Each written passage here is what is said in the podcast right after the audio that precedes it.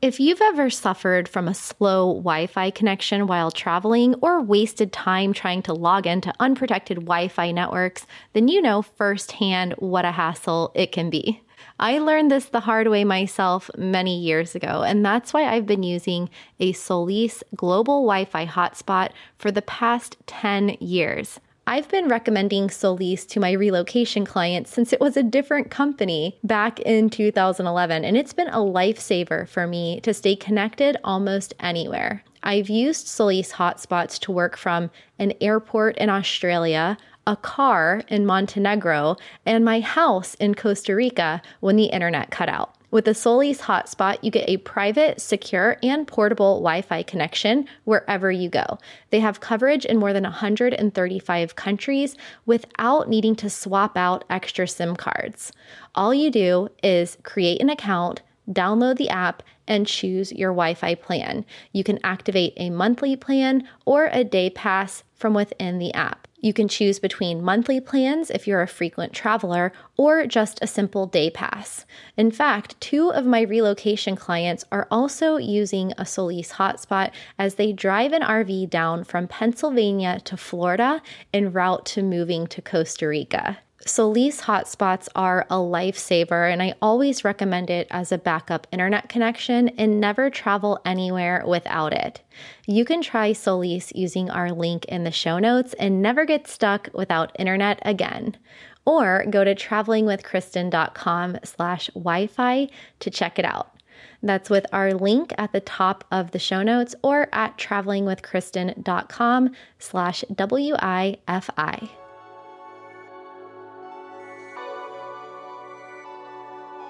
Welcome to Badass Digital Nomads, where we're pushing the boundaries of remote work and travel, all while staying grounded with a little bit of old school philosophy, self development, and business advice from our guests.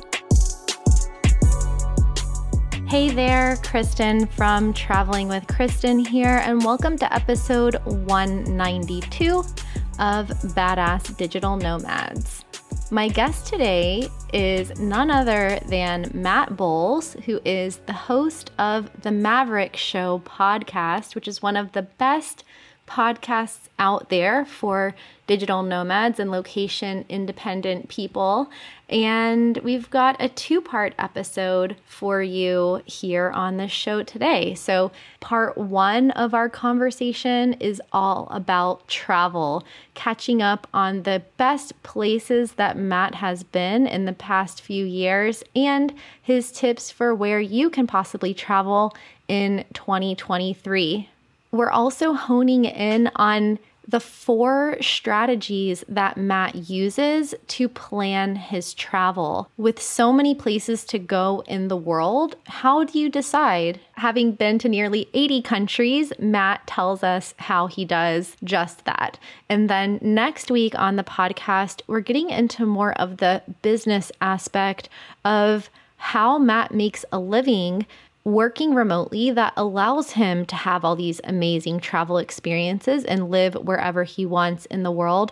But more than that, we're going into detail on how you or anyone can earn a passive income by investing in real estate properties remotely.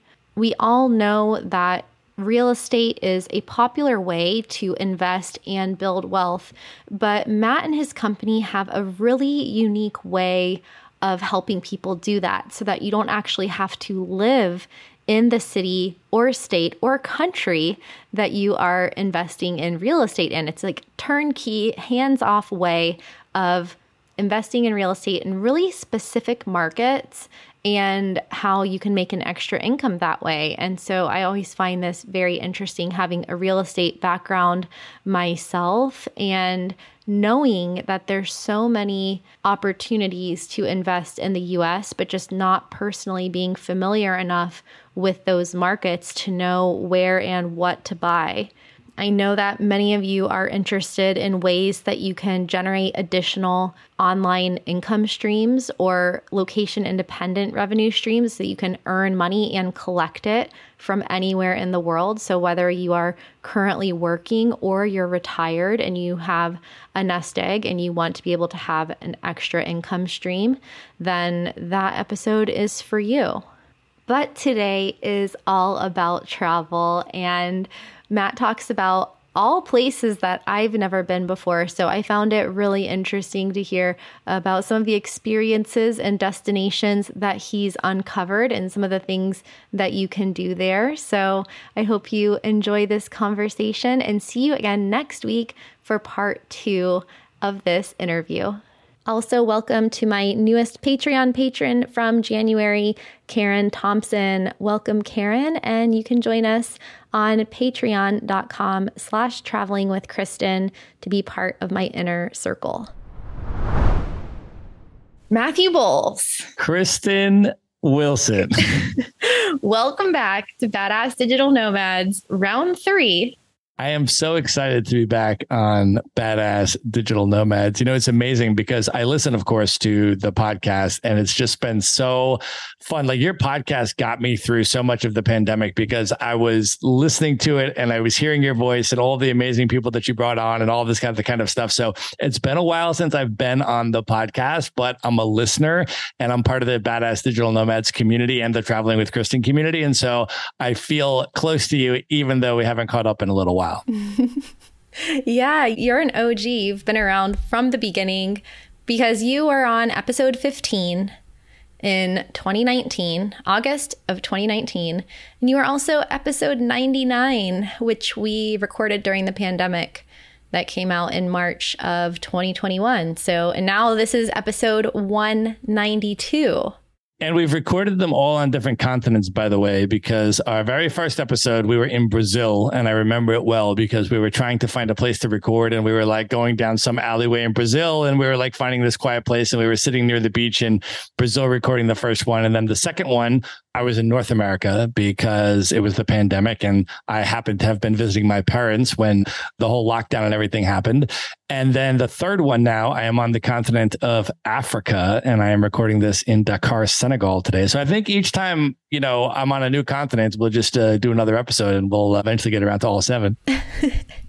yes, definitely. Yeah, I can't believe it's been about over a hundred episodes since you were last on. So as usual, we'll put those in the show notes so people can go back and listen to those about creating location independent businesses and earning passive income. And then we're going to talk more about earning passive income today through real estate. But first, I want to get some information on where the heck you've been because what is your country number up to right now? Like, do you know how many countries you've been to? Probably about 77 total lifetime, I would say. Mm-hmm. And which country are you in right now? So I'm in Senegal on the west coast of Africa. I'm in Dakar, which is right on the beach. It's one of my favorite cities. I first came here in 2019. I was here for about a month and then I came back in December, and I've just stayed here. I've been based here for the last couple months, and it is absolutely a spectacular city for anyone that has not been. People are amazing. Sunsets right over the ocean. You can just watch it every night if you want. Surfing and all the waterfront stuff. Incredible seafood, super fresh, everything. People are amazing. I mean, it's just, it's a really, really special and delightful city. So, highly recommend to anybody that's not been.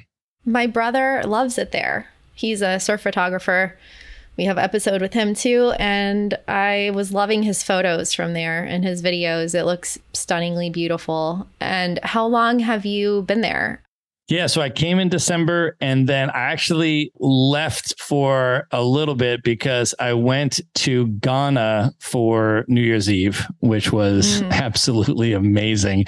They have these Afrobeat festivals in Accra and Ghana in the New Year's Eve week. So they had both Afrochella and Afro Nation were that week. And so all of the top Afrobeat stars, Burna Boy and you know, folks are into Afro beats, they'll know a lot of these people, Asake and Fireboy DML, and all of these people were there performing. And it was just amazing. And Accra also is one of my favorite cities. It's also right on the coast in West Africa and really, really amazing place. I've been there in the, I guess, quote unquote off season, right? Like June, July, that kind of period when they don't have the festival. And it's an amazing city to just spend time in. And the nightlife is always incredible. But in December, people come from all over the world.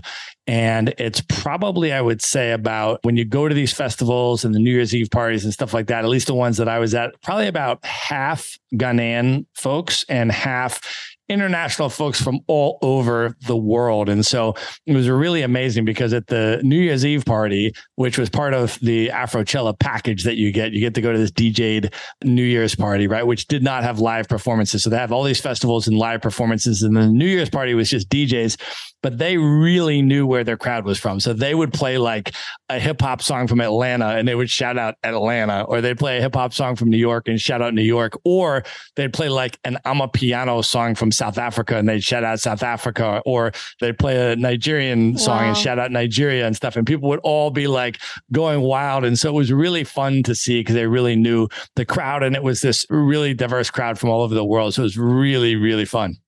That's definitely knowing your audience there.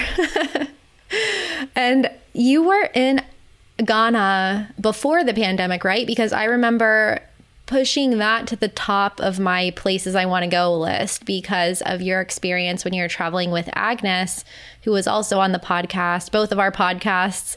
And you guys were filming a documentary in Africa. Can you bring us back to like what brought you there the first time? Yeah. So for folks that don't know, Agnes Nyamwange, she's amazing. She's a Kenyan digital nomad, born and raised in Kenya, went to college in Uganda, and then is now a you know full-time digital nomad who travels the world and is a very good friend of mine. And she and I did a 3 month trip. We had a couple other people meet up with us for parts of that trip too.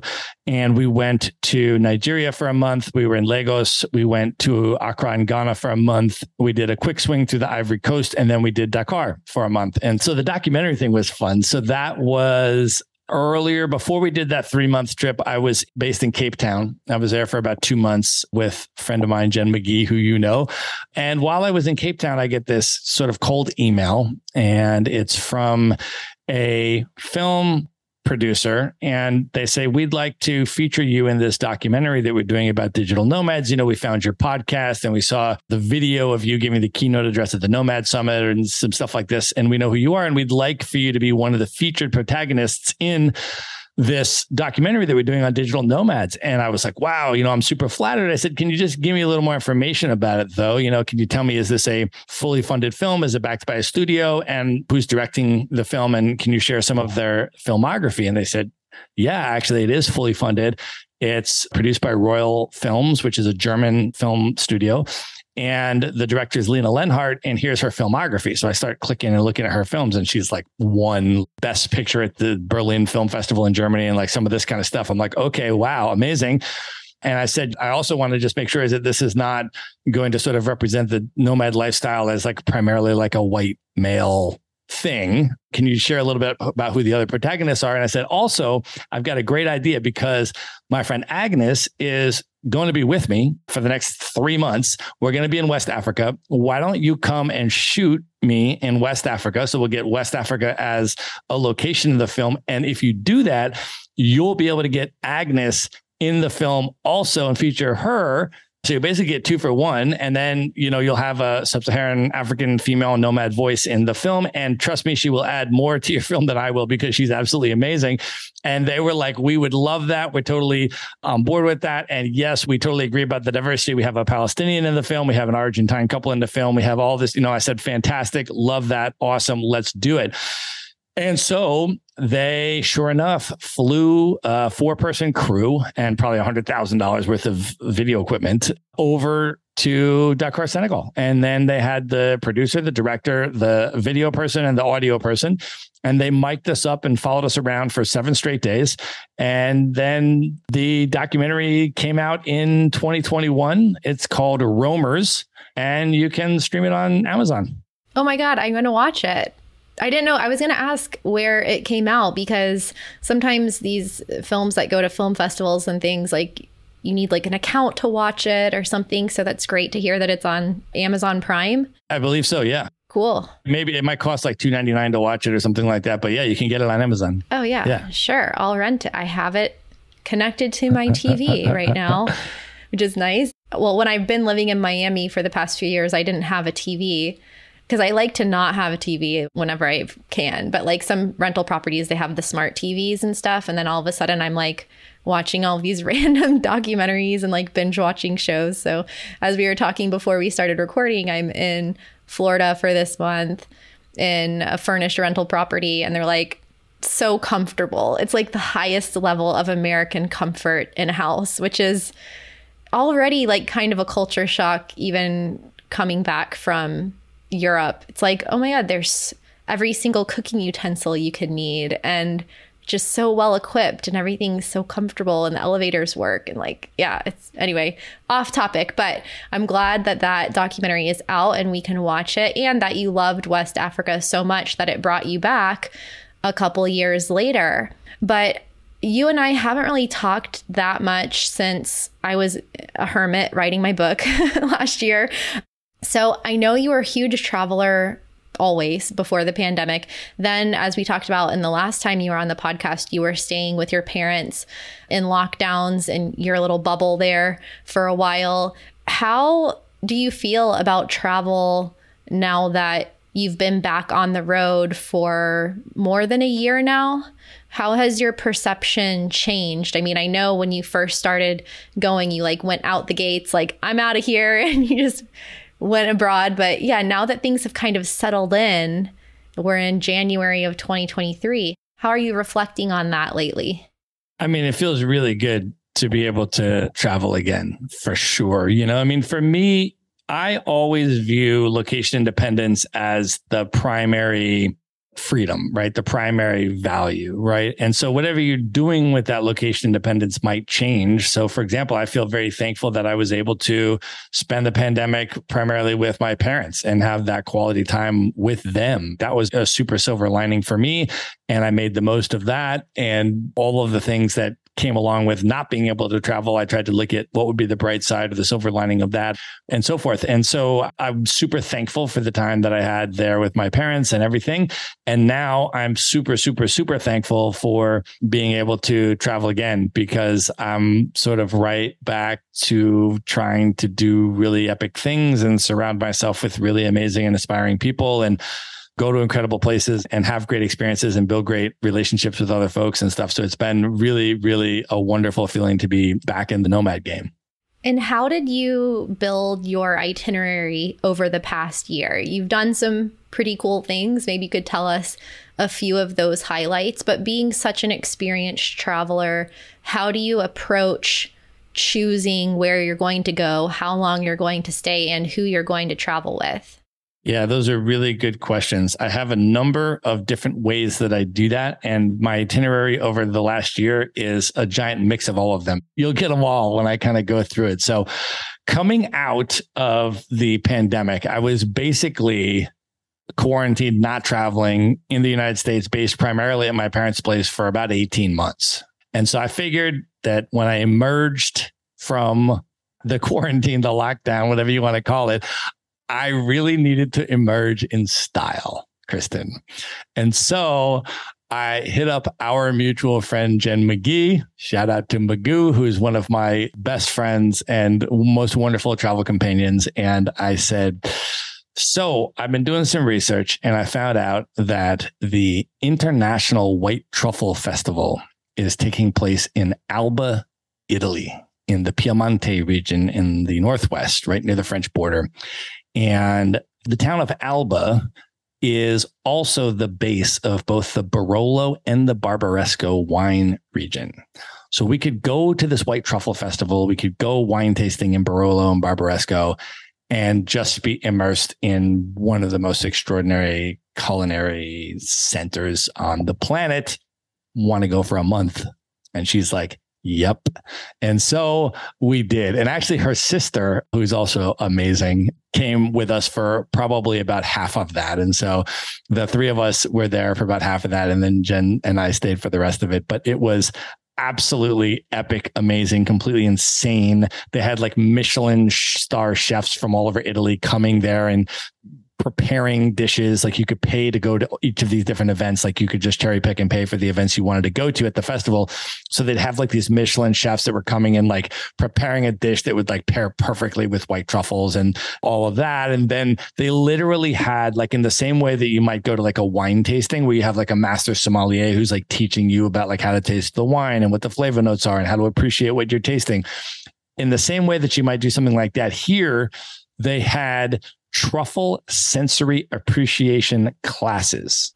Okay. And you could go, and this dude comes in to teach the class, right? And he's like, Yeah, so I've been smelling truffles every day for the last 25 years. I was like, damn. I was like, wow. And so the way that it works basically is like these white truffles are so astronomically expensive. It's crazy. I didn't even understand how expensive they were. Like white truffles are five times more expensive than black truffles. I mean, it was like crazy.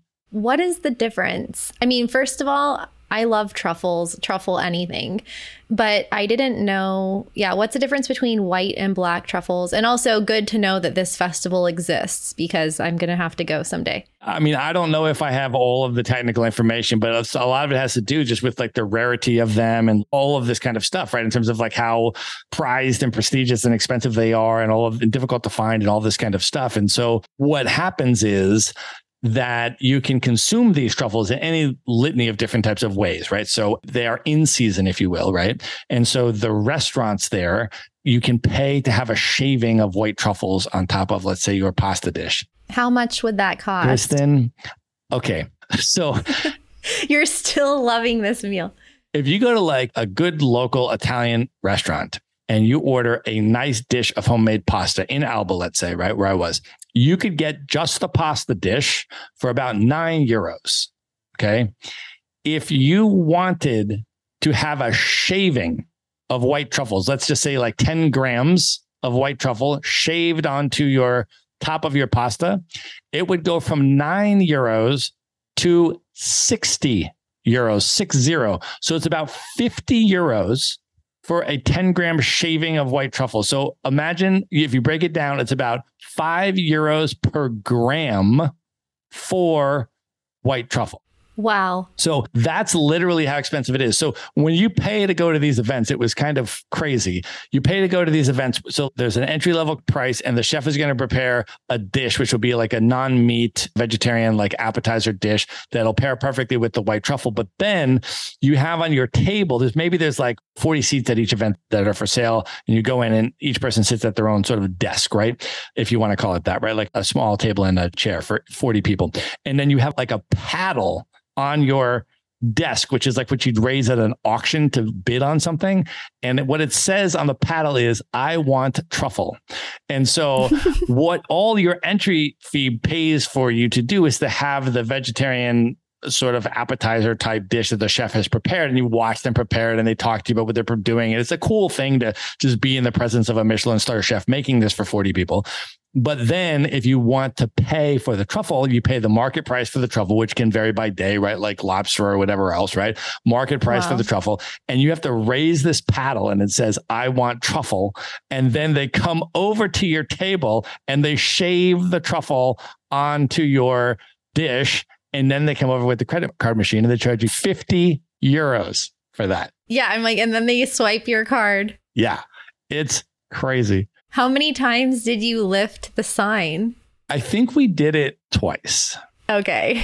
I think we paid 50 euros on two separate occasions at that particular event to have that experience. Now, you can counteract that in terms of value because what they also have right outside of that is that they have this sort of market. It's a festival, right? So they have a whole like market and a fair and everything else. And not only are they selling truffles there, they're also selling wine because remember, this is the base of both the Barolo and the Barbaresco wine region, which are two of certainly, I would say, probably the top five wines in all of Italy. Yeah. And so the makers of the wine come down to sell bottles of this wine, and most of them will give you a free tasting of the wine And then you'll have the option to either buy a bottle or not. But you can literally take a wine glass and just go around every day and just have a taste from all of these different wineries. And these are like unbelievable wines, super expensive wines and all that.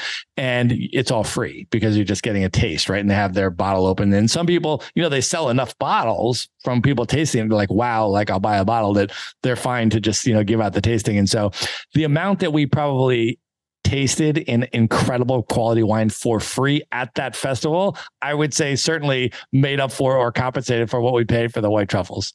And how long is the festival itself? Because you were there for a month. I think it's like three months or so. It's like a whole season, right? Oh, it's a whole season. Oh, wow. I think it goes for, I want to say at least probably two months or maybe even longer.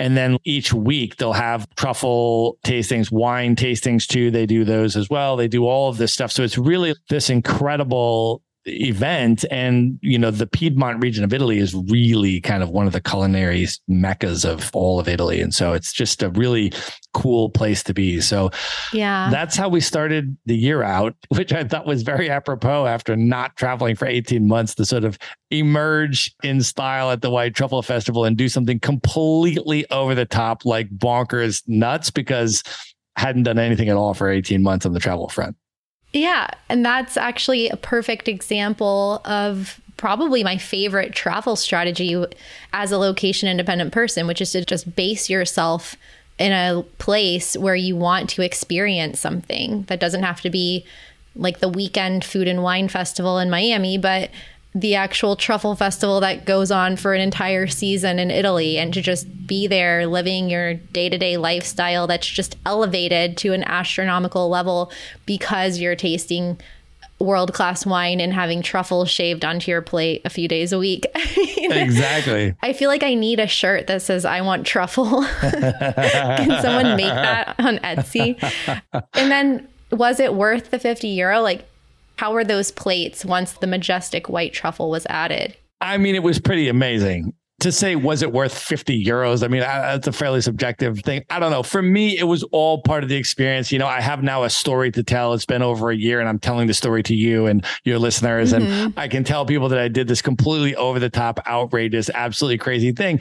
And that's one of the beauty of doing those types of things, right? Because, like, as a nomad, I don't spend a lot of money on material things. Mm-hmm. I will sometimes though splurge on over the top extraordinary experiences, right? I mean, once in a while I will go to a three Michelin star restaurant. Once in a while I will go to a truffle festival or something just just completely over the top and wild. And then you have this completely unique experience and you have a story to tell and all that. Yeah. So that is i would say one piece of sort of my travel selection is like do some really epic over the top bucket list thing that you'll just be talking about for years.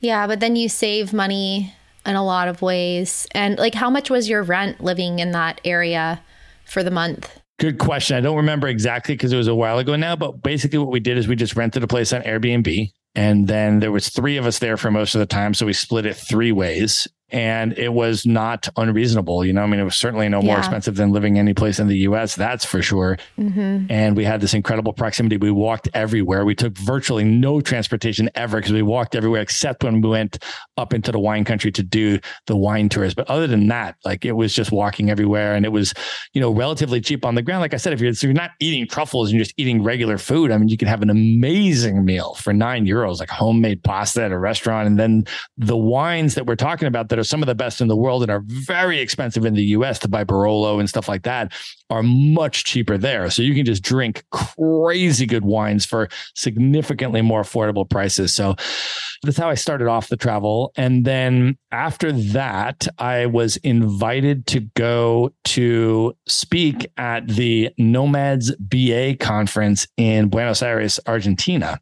And that was really cool because it was sponsored by the city of Buenos Aires and they're trying to sort of make Buenos Aires into a digital nomad hub. And so they wanted to have this nomad conference and invite speakers from all over the world, nomads, to come there, speak at this conference, and then have folks attend the conference and really kind of showcase the city as a nomad destination. And so it was really cool. I mean, the city of Buenos Aires put me up for a week in a five star hotel and, you know, covered some of my expenses and all this other kind of stuff. So I said, heck yeah, particularly because I want to meet some of the other speakers and I want to hang out with some of the nomads that come to this conference. So, as you know, when I go pretty much anywhere, even if it's just this conference is only for a few days, I'm going to stay for a month, right? So, I went yeah. to I went to Buenos Aires for a month. There's an incredibly vibrant community of nomads there. Had an absolute blast. Met some amazing people there at the conference. And then after that, I went to speak at the Nomad Base Conference in January, which was in Playa del Carmen. And again, stayed there for almost, I stayed in Playa and then I went over to, to Puerto Escondido for a part of it as well. But I was in Mexico for about a month ah. in January. And you were in Buenos Aires with Remote Year, right? A few years ago.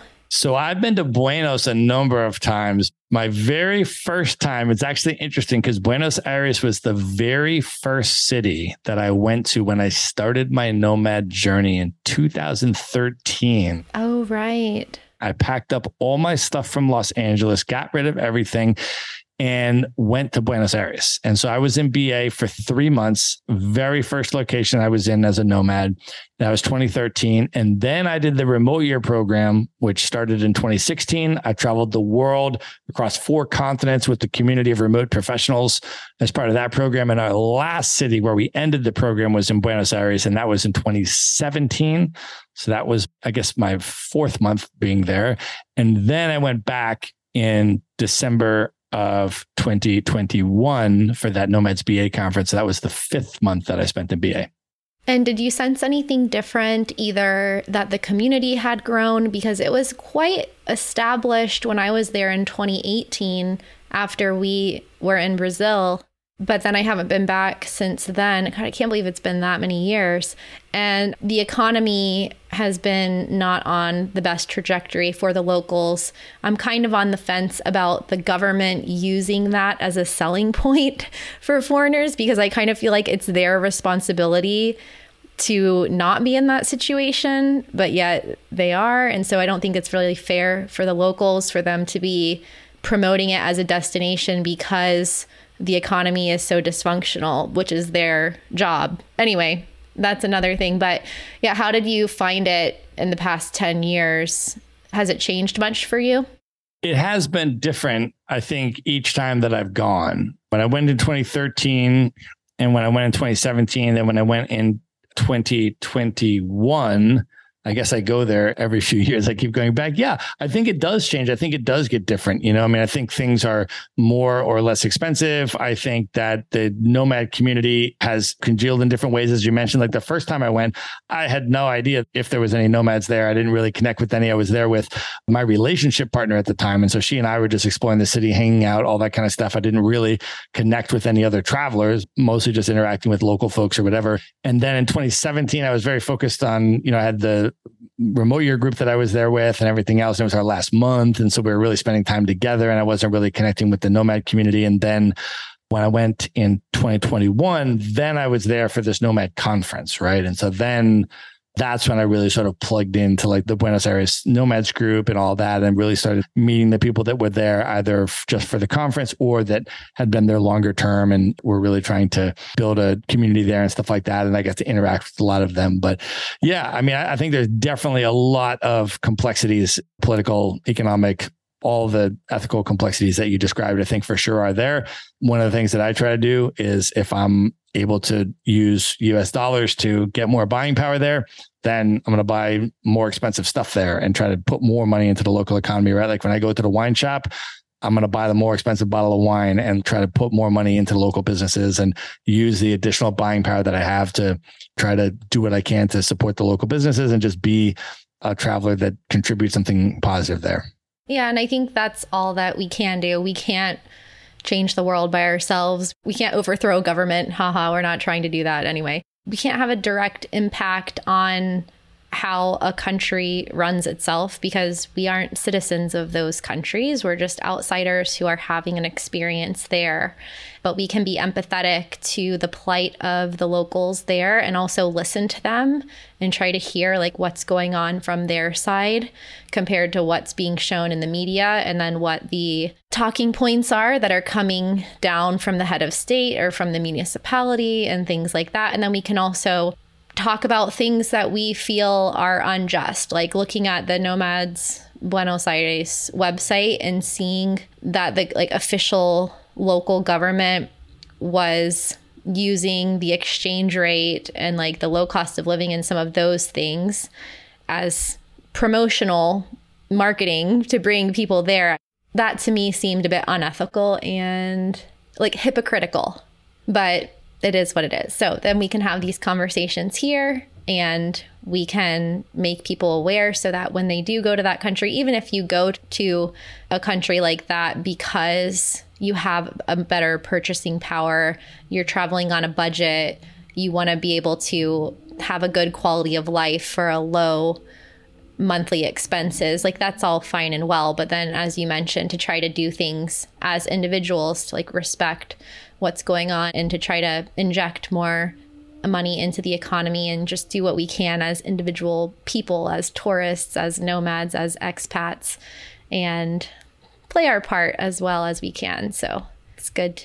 Yeah, absolutely. And I think your point about connecting with local people and listening and trying to do what we can do to support local folks is really important. I mean, for example, there was a lot of local folks that came out to this conference and they came out and said, we want because a lot of the conference was marketed to Argentinians, right, to come there and learn about this stuff. And so there was local folks there that were like, we want to learn how to be digital nomads. We want to learn how to earn in other currencies that are not the Argentine peso. Right. We want to learn how to travel the world, yeah. how to do this stuff and all that. And so we spent a lot of time with Argentine folks, talking to them about how we do what we do and how they can do it. And we did workshops and we strategized with them and all that kind of stuff. And so I think a lot of it was also in that sense, just thinking about what types of resources, knowledge, skills, information do we have that we can share with local folks that are interested to try to support them in achieving their dreams and goals as well. Yeah, I, I think that's great. And actually, when I was there in 2018, most of the freelancer, nomadic community were locals. They were local Argentinians, or they were people from Colombia and different countries around South America specifically. I didn't really meet many people from the US or even Europe. I think I met maybe one person from Europe in the co working areas. So it was mostly people from South America that were there. But that is a really interesting dynamic that you bring up since I was just in Portugal, you see how the Portuguese government is promoting the location independent lifestyle and a nomadic lifestyle to try to incentivize and lure local Portuguese people back who can work remotely, either for companies or by themselves as sole proprietors, who are living in other European countries that are within the EU. So it's like they're trying to bring locals back, but at the same time training the local workforce on how to do this. So I wonder if it's kind of going to cancel each other out because if Buenos Aires is doing that, which is great that you have people from around the world with this kind of online business experience who are then mentoring locals and the government is also helping and it's increasing the quality of life and the earnings and the income for people, but then those same people might then want to leave the country. I've actually had many Argentine relocation clients who have left for economic reasons and they could work online. So they would move to London or Mexico or wherever just to get out. And that was happening well before the internet. And when I was living in Costa Rica, well, we still had the internet, but people had moved out of Argentina to work in restaurants, to teach surf lessons, to work in construction. It's kind of like the situation in Venezuela where people are moving all over the place to find a better life for themselves, which is the plight of humans from the beginning, I guess, full circle. Yeah. That I think is a second way that I pick my travel destinations is if I get invited to participate in an event or speak at an event, or I just want to attend an event and I want to go as a paid participant or whatever. But if there's an event that I'm interested in attending, then I will usually go wherever that event is and stay for a month. Right. So I did that again in the summer. I was invited to speak at the Bansko Nomad Fest in Bulgaria. And so I went to Bansko for a month and hung out in Bulgaria for a month and did that. And those are nomad events. And so I know there's going to be a massive community there. I know that most of those nomads hang around for a while. So staying for a month, there'll be tons of people there. And then also you get to experience the local place and the local area. And I had been to Bansko before, I'd been to Buenos Aires before, but going back, maybe going in a different season, maybe going for longer, maybe going with a different group of people, you know, things like that. You always have different experiences and stuff like that. So I did that again in Bansko. And that was a second example of planning travel around an event. So that's the second way I do it. And then the third way that I do it, which I did later that year, is I signed up for a remote year program. Remote year initially they're called remote year because they initially did 12 month programs only. And I did my first one in 2016, and it was a 12 month program. And they put together a community of location independent professionals, and you travel the world together for a year and you live in a different city each month. And they take care of all the accommodations, all your international airfare, all your co-working space, 24/7 Wi-Fi in each location. They also hire a full-time city team on the ground of local people to manage your experience and operations and all of that. And this is all part of the package. It's kind of like a turnkey digital nomad package, if you will, right? Built in community, yeah. built in everything, all your stuff taken care of for you. We've actually had both the co-founders on, so we'll link to those episodes too if people want more info on like the logistics of it. But now they have a lot of different products, right? You were saying? Right. Yeah, so now they have 4-month programs, they have 1-month programs, they have all this different stuff. And so I signed up for the very first all Africa itinerary. It was a four month program that Remote Year was launching and they sort of wanted i think mostly alumni people that have already mm-hmm. done remote year programs to go on this just because it was going to be the first right and so when you're the first group through a new set of cities, it's always going to be a little bit not entirely smooth. A little rocky. So they wanted some veterans to kind of go, which is exactly the type of people that I wanted to travel with. I'm like, okay, first of all, I love the continent of Africa. I had already been to these four countries, but I love them all. The itinerary was South Africa first. So we started in Cape Town for a month. Then we went to Tanzania. And while I had been to Tanzania before, I had never been to the city that we were based in, which is called Arusha. And that city is in pretty close proximity to both the Serengeti and to Mount Kilimanjaro. And I had never been to that city. So that's where we were for the second month. The third month, we were in Nairobi, Kenya. And then the fourth month, we were in Dakar in Senegal. So that was the four month itinerary. And I was like, I am all about those places. And I'm all about the group that's going to choose to self select to do this and be the first ones and go on this trip. So I said, sign me up. I signed up like the day it came out. I remember because I was in Medellin, Colombia at the time. And it came out and it was like two in the morning when they announced it. And it came in my email. And I was just like, signed up like immediately. I was like, this is, I'm doing it. Hey there, Kristin here. Did you know that I have a weekly newsletter? You can stay in touch and receive an email from me every Friday by going to travelingwithkristin.com slash subscribe. You'll be the first to know about new projects, videos, and opportunities for attending meetups, live streams, and more. You'll also get a lot of travel and remote work tips, insights, and thoughts that I don't share anywhere else. Sign up today at travelingwithkristin.com slash subscribe. And now back to the show. Did you hike Mount Kilimanjaro? I did. Yes. Ooh. Is there a podcast about that? Did I miss that one? There is a Maverick Show episode about it, actually. Yes. I debriefed it. I interviewed one of the guys that climbed it with me and we debriefed the experience. But I'm happy to share a little bit about it with you and your listeners since you haven't heard that one yet. It was really special. It was amazing. We'll, we'll link to that one because we don't have time to go into the whole thing. But I guess give us the nutshell version of it. Everyone survived. Uh, I mean, the nutshell version of it is we had four people in our group uh, Mount Kilimanjaro is the tallest freestanding mountain in the world. It's not part of a mountain range, it's a volcano. And the peak is about 19,500 ish feet. So the thing about it is that there is no technical climbing involved, assuming you go the main easiest route. You can just walk, like hike, walk. You can just hike. It's just a hike, right? Okay. The variables, though, and the first four days is about a five night, six day hike. The first four days, you're hiking about seven hours a day. You get up seven in the morning, you eat breakfast, you leave at eight or so and you hike for seven hours a day. And the first four days, it's not going to be actually that much more difficult than any other seven hour day hike that you've done if you've done one, right?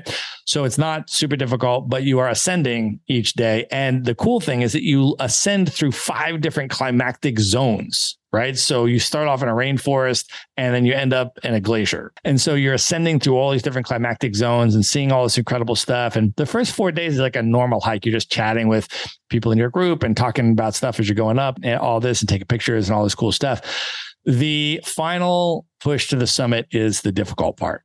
That day, what you do is you do the seven hour day hike. So you get up and you hike and seven in the morning until three in the afternoon or whatever time you get there and then you eat lunch and then you take a nap and then you get up at 10 p.m. and you prepare to leave for the summit hike at midnight. And the summit hike, you hike from midnight until about nine in the morning is when we summited. And it is, first of all, freezing cold. It goes about 20 below zero. So I had nine layers on top, four layers on the bottom. I had like a balaclava ski mask, two hats, a hood. This is the kind of gear that you need to rent to go there.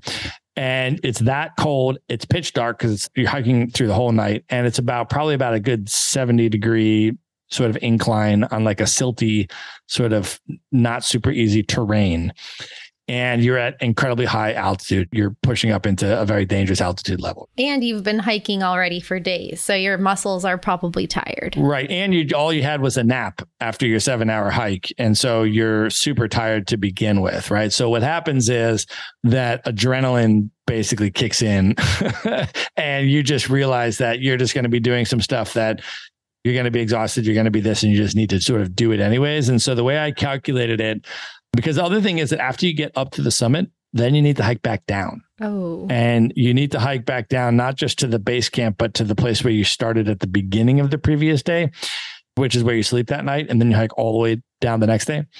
So I calculated it that we were hiking for about 24 hours out of a 34 hour period.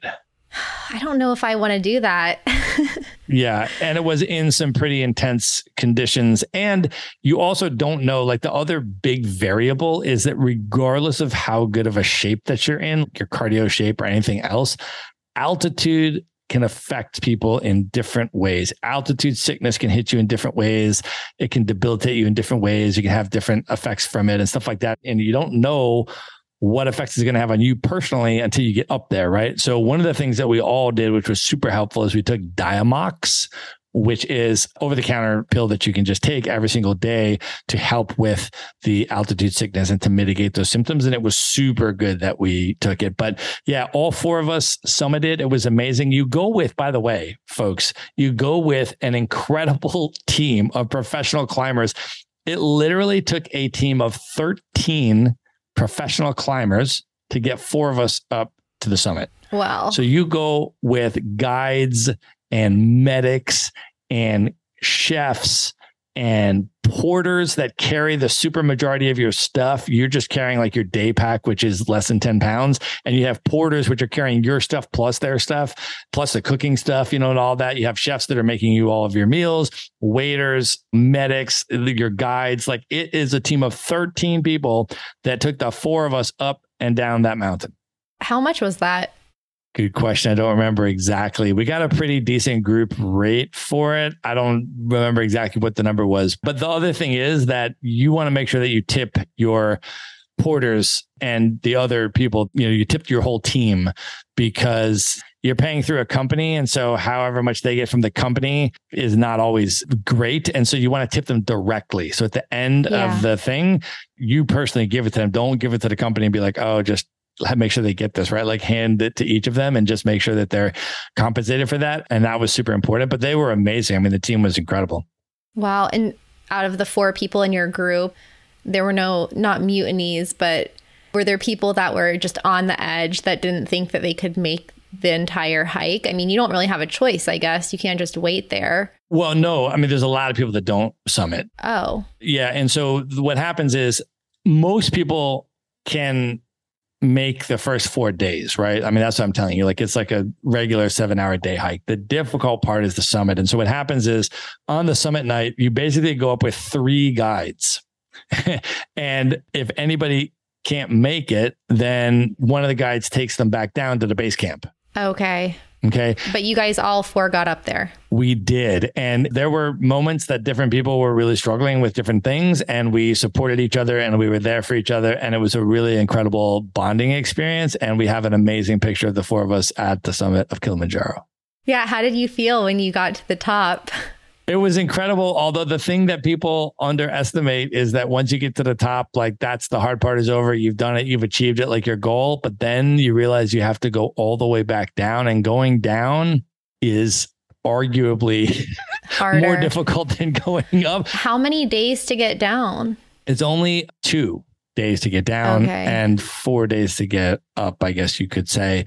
Because the morning that you arrive at the summit, you then hike back down not to the base camp, but to the camp below that, that you started at the previous morning and you sleep there. And then you hike all the way back down the next day. So two days of downward hiking, but you're using completely different muscles. It's more dangerous. When you're coming down off the summit is the hard part. Going back down through the normal trails and stuff like that is much easier, but coming down off the summit, you need to save some gas in the tank for that one. Did you guys train for that at all or did you just go for it? So I trained as much as I could, but like I said, this was the first time Remote Year did this four month itinerary. And so the things that they were presenting to us, because one of the things that Remote Year does is they have now this marketplace and they have a whole series of pre-packaged experiences that you can just pay for on the Remote Year marketplace. Like I want to hike Kilimanjaro, like boom, you just like put it in your cart and pay for it. And now you're part of the Kilimanjaro hike group, right? Mm-hmm. Or whatever else you want to do, right? Go on a safari in the Serengeti, which I also did. But they presented these opportunities to us because we were the first group and we were the first one ever to do any of these things only like three weeks before the hike began. Ah. So we had only three weeks to start training. So I started, yes, I started binging like podcast, Googling like training for Kilimanjaro, like this kind of stuff. And I did as much as I could. Like I was running. I'm like, let's see how long it takes me to run five kilometers.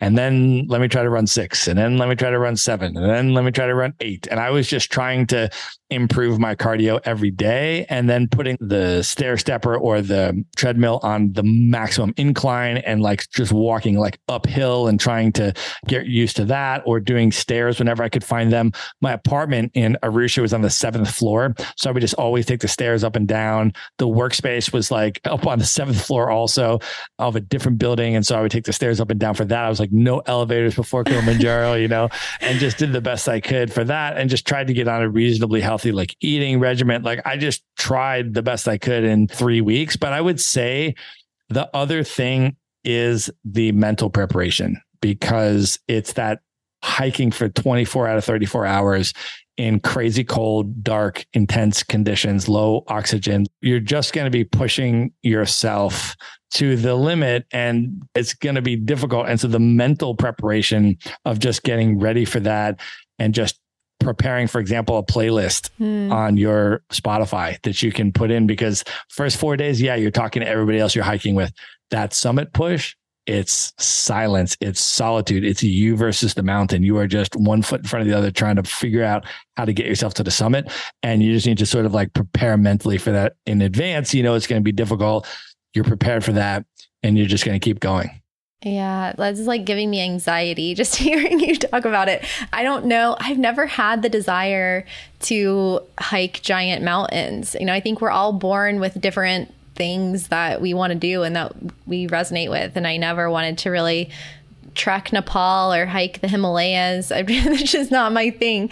I've done a lot of hiking. I love just recreational hiking. I don't want to be a mountaineer or summiting these crazy peaks. I'm not saying never say never, but like I'm not in that place right now. But I have been in those situations where you're hiking in the dark to get to places. I climbed this mountain at sunrise in Australia and we started at like two in the morning. So I know what it's like to be dark and cold. And I've been kind of on volcanoes in Nicaragua and places where we're like, well, we hiked eight hours longer than we planned and uh, without professional guides. So I do know that feeling of just complete, utter exhaustion. And then coming down in the rain and the mud and the dark, like that's not fun. But you did it.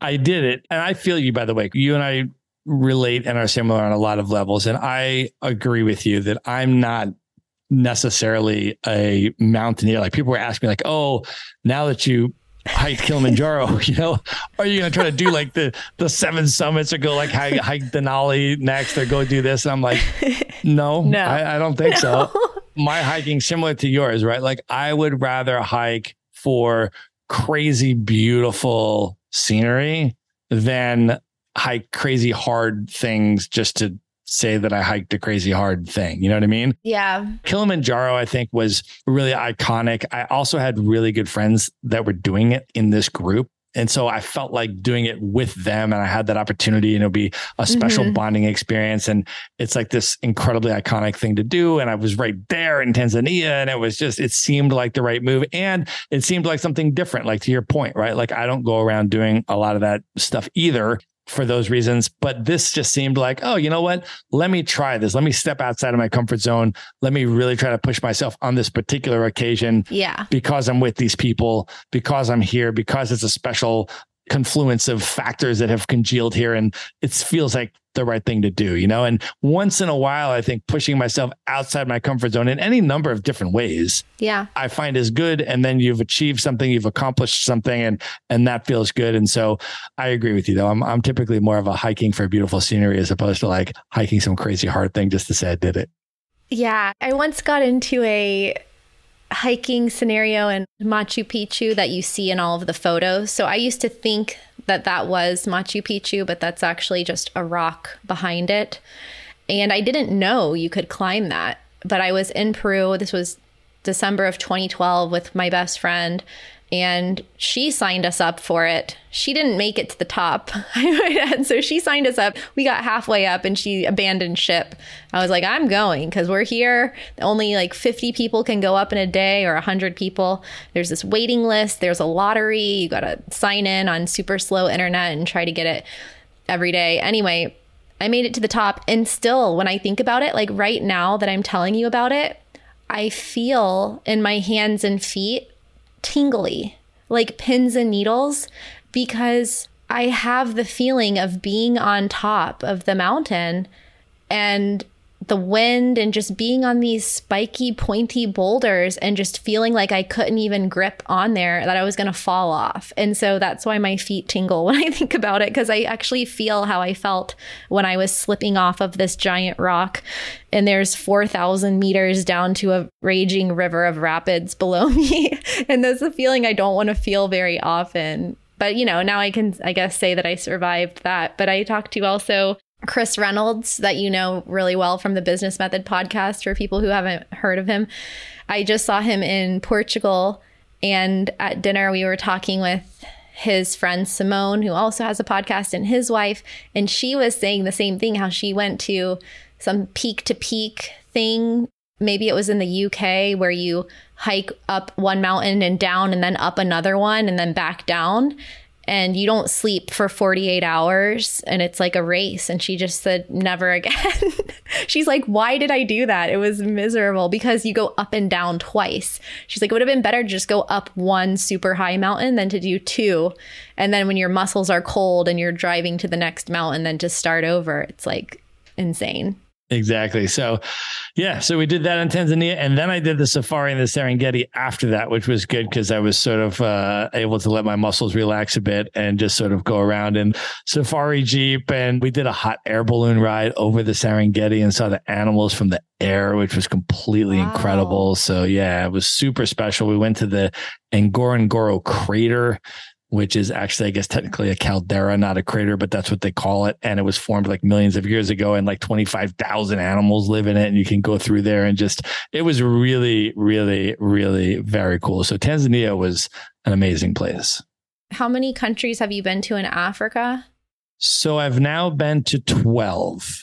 And clearly you like Senegal because you're there right now. I know you love Ghana if you were to kind of give us like not even top countries because you can't sum up a country but maybe a couple of experiences or sites that you would recommend to people like a safari in tanzania a sunset in dakar? So a lot of it i think depends on what you like to do, right? Like any other type of travel recommendation. So if you like animals and you want to do a safari and you want to be near the animals and all that kind of stuff, then East Africa is really incredible for that. Now, with that said, I haven't been to a lot of other places, right? Like I haven't been to Botswana and I haven't been to some of these other mm-hmm. legendary places to do different types of safaris. So I can't really compare it to that. But in terms of the places that I have been, Tanzania was amazing, the Serengeti. Kenya also, I've done a safari in Masai Mara. And so if you're interested in really getting out with the animals in incredibly close proximity and just seeing some remarkable things, that is amazing. I went also this year to Rwanda, and uh, Kigali, Rwanda is a super interesting place. It is I would say the cleanest city and the safest city I've been to anywhere in the world, with the possible exception of Singapore. It is just remarkable. I mean, it is pristinely manicured. It's a fascinating place. They have on the last Saturday of the month, I believe it is, all the businesses are closed before noon, and all the adult residents of the city just go out and clean the city. I mean, it's amazing to see this. Where is this? In Rwanda? Yeah, in Kigali the capital city in Rwanda. They also have all kinds of interesting stuff. For example, there are more women elected to parliament in Rwanda than any country in the world. There are 62% women in Rwanda. They have all of these really interesting progressive gender initiatives going on, all this kind of stuff. It is also remarkably safe. I mean, there's all of these women at midnight walking around on their phones, texting, not worried about anything. Sounds incredible. It's really wild. Yeah. Now, Rwanda, though, for example, and there's an amazing coffee scene there too. Like some of the coffee shops are incredible. Some of the art galleries in Kigali are incredible. So there's that. There's also the very recent political history of Rwanda. A lot of people are familiar with the genocide that happened there in 1994. Mm-hmm. And so there's a genocide memorial there, which is really, really important to go to. The genocide memorial is a museum. It is also a mass grave of 250,000 people. And it's really important. I think anytime you're in a place where those types of atrocities have occurred to really go and learn about that and sit with that. And so I do that wherever, right? Like Cambodia, yeah or a place in Europe where the Nazi concentration camps, any type of a place where there's that, I want to learn about that. I want to just sit with that and sort of reckon with that. I think that's really important. But one of the things I did not do that you can also do in Rwanda is you can go out and see the silverback gorillas, mm. which you can see them. Um, there's three countries in the world where they, because they border three countries where they are. Rwanda, Uganda, and the Democratic Republic of Congo. I have not gone to see them yet, but I was only in Kigali for a short period of time. I spent the whole time in the city, but that's another thing you can do there. There's all kinds of stuff to do. Kigali, I found, for example, just in contrast with some of these other cities, is much more of an earlier sort of daytime city, I would say. It doesn't have the nightlife no Afrochella. yeah, right. Exactly. Yeah. It doesn't have that. And so, depending on what you're looking for, different places in Africa have different things, right? And so, yeah, nightlife. I mean, Accra in Ghana is right up at the tippy top. I mean, it is just incredible. Whether you're going for the festivals or you're just going at any time of year, I mean, it is just absolutely incredible. And the the beaches and the coastlines of a lot of these places on the coast are just really amazing and beautiful. Nairobi, Kenya, by the way, also is one of my favorite cities. I mean, that's another incredible major capital city with all sorts of, you know, an amazing food scene, amazing nightlife, all of that kind of stuff. I also went to Johannesburg for my first time this year. I'd been to Cape Town a number of times. I'd spent many months in Cape Town and I'd never been to Johannesburg. And I finally went this year and it was amazing. Absolutely amazing. A lot of people consider it like the New York City of sub Saharan Africa. Wow. In terms of the fashion scene in terms of the nightlife. Lots of art, I've heard, like lots of tech entrepreneurs art scene. Absolutely. Yeah. The entrepreneur scene, the art scene, the street art scene absolutely incredible. Mm, you love street art. yeah, I mean, it is just an. I was completely enamored by Johannesburg, so I definitely plan to go back there. So, depending on what you're looking for, right? I mean, Cape Town, obviously, as you know, has the wine country and it has the beaches, penguins, and it has, I mean, you know, there's all sorts of things that Cape Town has. The food scene there is insane, the restaurant scene and stuff like that in Cape Town. So, depending on what you are looking for, this continent just has so much incredible stuff to offer. Did you go to Namibia when you were in South Africa? Not yet, but it's super high on my list. I've had people tell me that it's like the most beautiful country they've ever seen. Do you know Grace from Gracefully Expat? I feel like she was there last year. We have a podcast episode with her about taxes. I think she was there. I'm kind of out of the loop. I just see people's Instagram posts, but that looks really beautiful. Amazing. So, where to next, Matt? It's the beginning of a new year. Uh, do you have your whole year planned out so far, as sometimes nomads tend to do? So, interestingly, no, I do not. And this might be my, I guess, additional style of travel, right? Sometimes I just plan over the top bucket list amazing stuff and invite a friend or two to roll and go and do something epic. Sometimes I get invited to stuff where I want to attend something and I plan around a specific event that's happening at a specific time. Sometimes I join a work travel program and I go where they're going on the dates that they're going. And I know I'll have a built in community for that as I just did with Remote Year through Africa. And sometimes I just don't plan at all ahead. So I have no outbound ticket from Dakar, Senegal. I have no future plans. I have absolutely nothing booked for this year. It is an open canvas. I feel like this is a first. have you ever been in this situation where you just had nothing?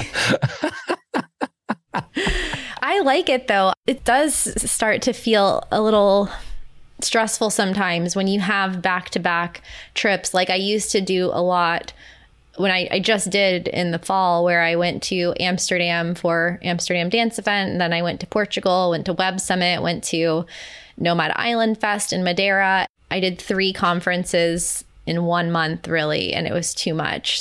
And I was tempted to apply as a speaker at the International Travel Conference in Berlin coming up in March. But when I start to get too many things scheduled too close together, then it just it becomes more stressful. So I like having an open schedule and I had to say no to a lot of things this year that sounded fun, but I knew if I put too many things on my calendar last year for this year, then you lose room for that spontaneity and being able to go where the wind takes you and that's nice too. Exactly. Awesome. Well, do you have some more time and we can talk a bit about real estate? We'll do like a travel episode and a real estate episode. I hope you enjoyed today's conversation with Matt. Make sure to tune in next week for part two. And if you're planning on traveling soon, then make sure you bring your Wi Fi with you with a Solis global Wi Fi hotspot. You can try one out by using our link in the show notes or by going to travelingwithkristin.com slash Wi-Fi to check it out. I've been using Solis hotspots since the company was called Skyroam 10 years ago, and I never leave home without it. Give one a try today by using our link in the show notes or at travelingwithkristin.com slash Wi-Fi.